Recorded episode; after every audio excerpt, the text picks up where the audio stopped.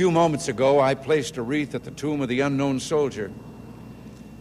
And as I stepped back and stood during the moment of silence that followed, I said a small prayer. And it occurred to me that each of my predecessors has had a similar moment, and I wondered if our prayers weren't very much the same, if not identical. We celebrate Veterans Day on the anniversary of the armistice that ended World War I, the armistice that began on the 11th hour of the 11th day of the 11th month. And I wonder, in fact, if all Americans' prayers aren't the same as those I mentioned a moment ago. The timing of this holiday is quite deliberate in terms of historical fact. But somehow it always seems quite fitting to me that this day comes deep in autumn when the colors are muted and the days seem to invite contemplation. That was President Ronald Reagan, Veterans Day, November 11th, 1985. President Reagan was speaking at Arlington National Cemetery. You heard him mention the Tomb of the Unknown Soldier. November 11th, 2021 marks the 100th anniversary of its dedication. In this episode of C SPAN's The Weekly podcast, we'll mark Veterans Day with a look back through our coverage of politicians speaking at war memorials, specifically dedication of war memorials, after this. Senator John Warner, a Republican from Virginia, died this year, nearly 40 years ago. Before his many years as chairman of the Senate Armed Services Committee, Senator Warner spoke at the dedication of the Vietnam Veterans Memorial. It's located on the Mall in Washington, D.C. In this clip from November 13, 1982, the first voice you'll hear, the man introducing Senator Warner, is Jan Scruggs, a United States Army veteran who served in the Vietnam War and founded the Vietnam Veterans Memorial Fund. Our next speaker today has been a very special friend of the Vietnam Veterans Memorial Fund, Senator John Warner of Virginia. You know, he volunteered to fight in World War II in Korea and he was Secretary of the Navy during the Vietnam War. And three years ago, we asked him to volunteer once again to help us build a National Vietnam Veterans Memorial. And he helped us get the initial funds we needed to begin the Memorial Fund and has continued his active involvement. All Vietnam veterans owe Senator John Warner some very special thanks, and here he is.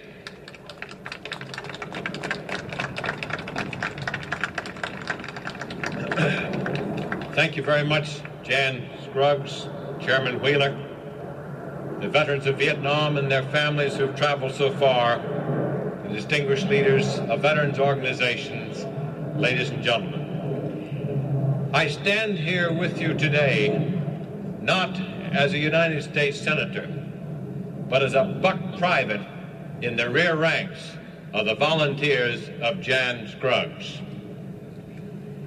I express in those two most important words in our language my heartfelt thanks to each of you. Thank you for coming. You cared enough to be here today.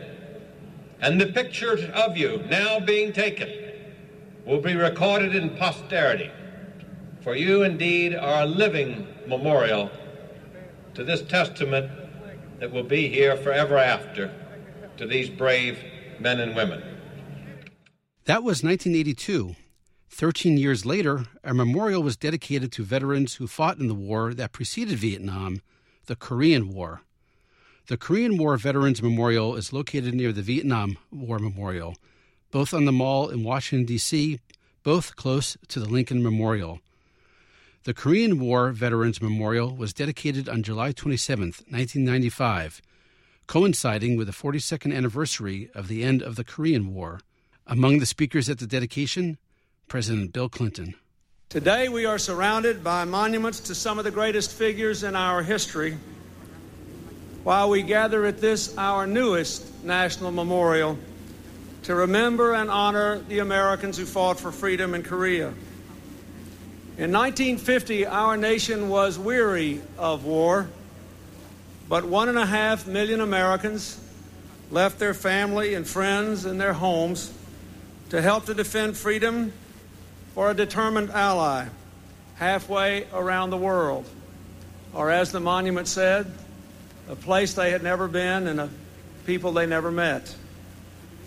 Together with men and women from 20 other nations, all of whom are represented here today, they joined the first mission of the United Nations to preserve peace by fighting shoulder to shoulder with the brave people of South Korea to defend their independence, to safeguard other Asian nations from attack, and to protect the freedom that remains our greatest gift.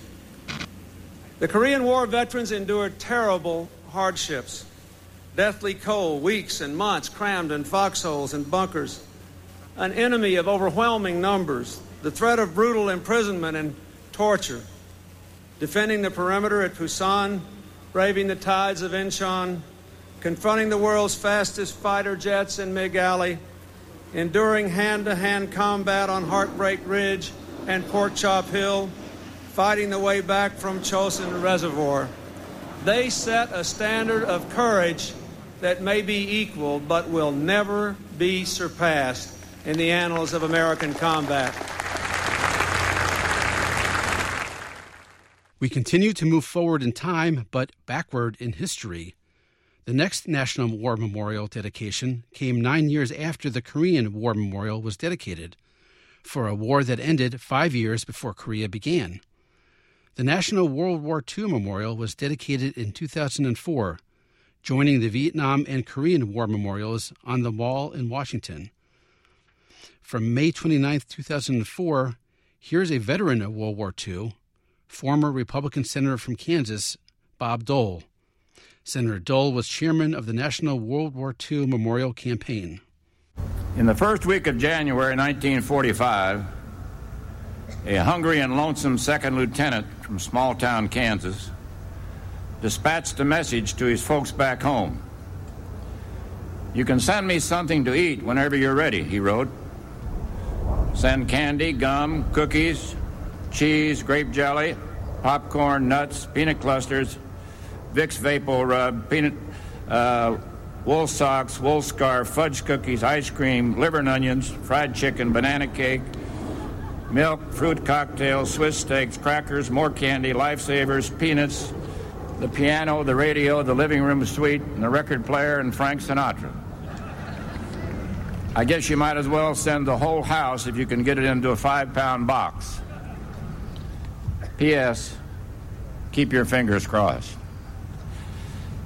In authoring that only slightly exaggerated wish list, I merely echoed the longings of 16 million Americans whose greatest wish was for an end to the fighting. And 60 years on, our ranks have dwindled. For the thousands assembled here on the mall, and the millions more watching all across America in living rooms and hospitals and wherever it may be, and overseas, our men and women overseas, and our friends in Great Britain and our allies all around the world, our final reunion cannot long be delayed. We've come to the most recent dedication of a National War Memorial just this year for a war that was fought and ended over a century ago. The National World War I Memorial opened in Washington, D.C. in spring 2021. This time, not on the mall. The memorial is in an area downtown previously known as Pershing Park, named after General John Pershing, who commanded the American forces who fought in Europe during World War I. From April 16, 2021, speaking at the opening of the National World War I Memorial in a virtual ceremony because of COVID, here's President Joe Biden. Today, we raised the flag over the memorial for the first time. Let's remember all that was sacrificed, all that was sanctified by our proud, brave Americans who served in World War I. In many ways, it was our first modern war, the first use of planes and tanks and new communications, and many new dangers. We learned that what it meant to, to fight trench to trench. We saw the horrors of chemical weapons unleashed. And in some ways, the Great War shifted America's thinking about ourselves and redefined our place in the world. We grappled with what we stood for, what we're willing to fight and die for, to defend principles of freedom and democracy. The clips you heard were from dedications of national war memorials in Washington, D.C. But as we mark Veterans Day, A reminder that you can do your own searches in the C SPAN video library to remember in your own way America's wars and the soldiers who fought them. Just go to cspan.org and use the search bar on top. Thank you for listening to C SPAN's The Weekly, and happy searching. Thank you.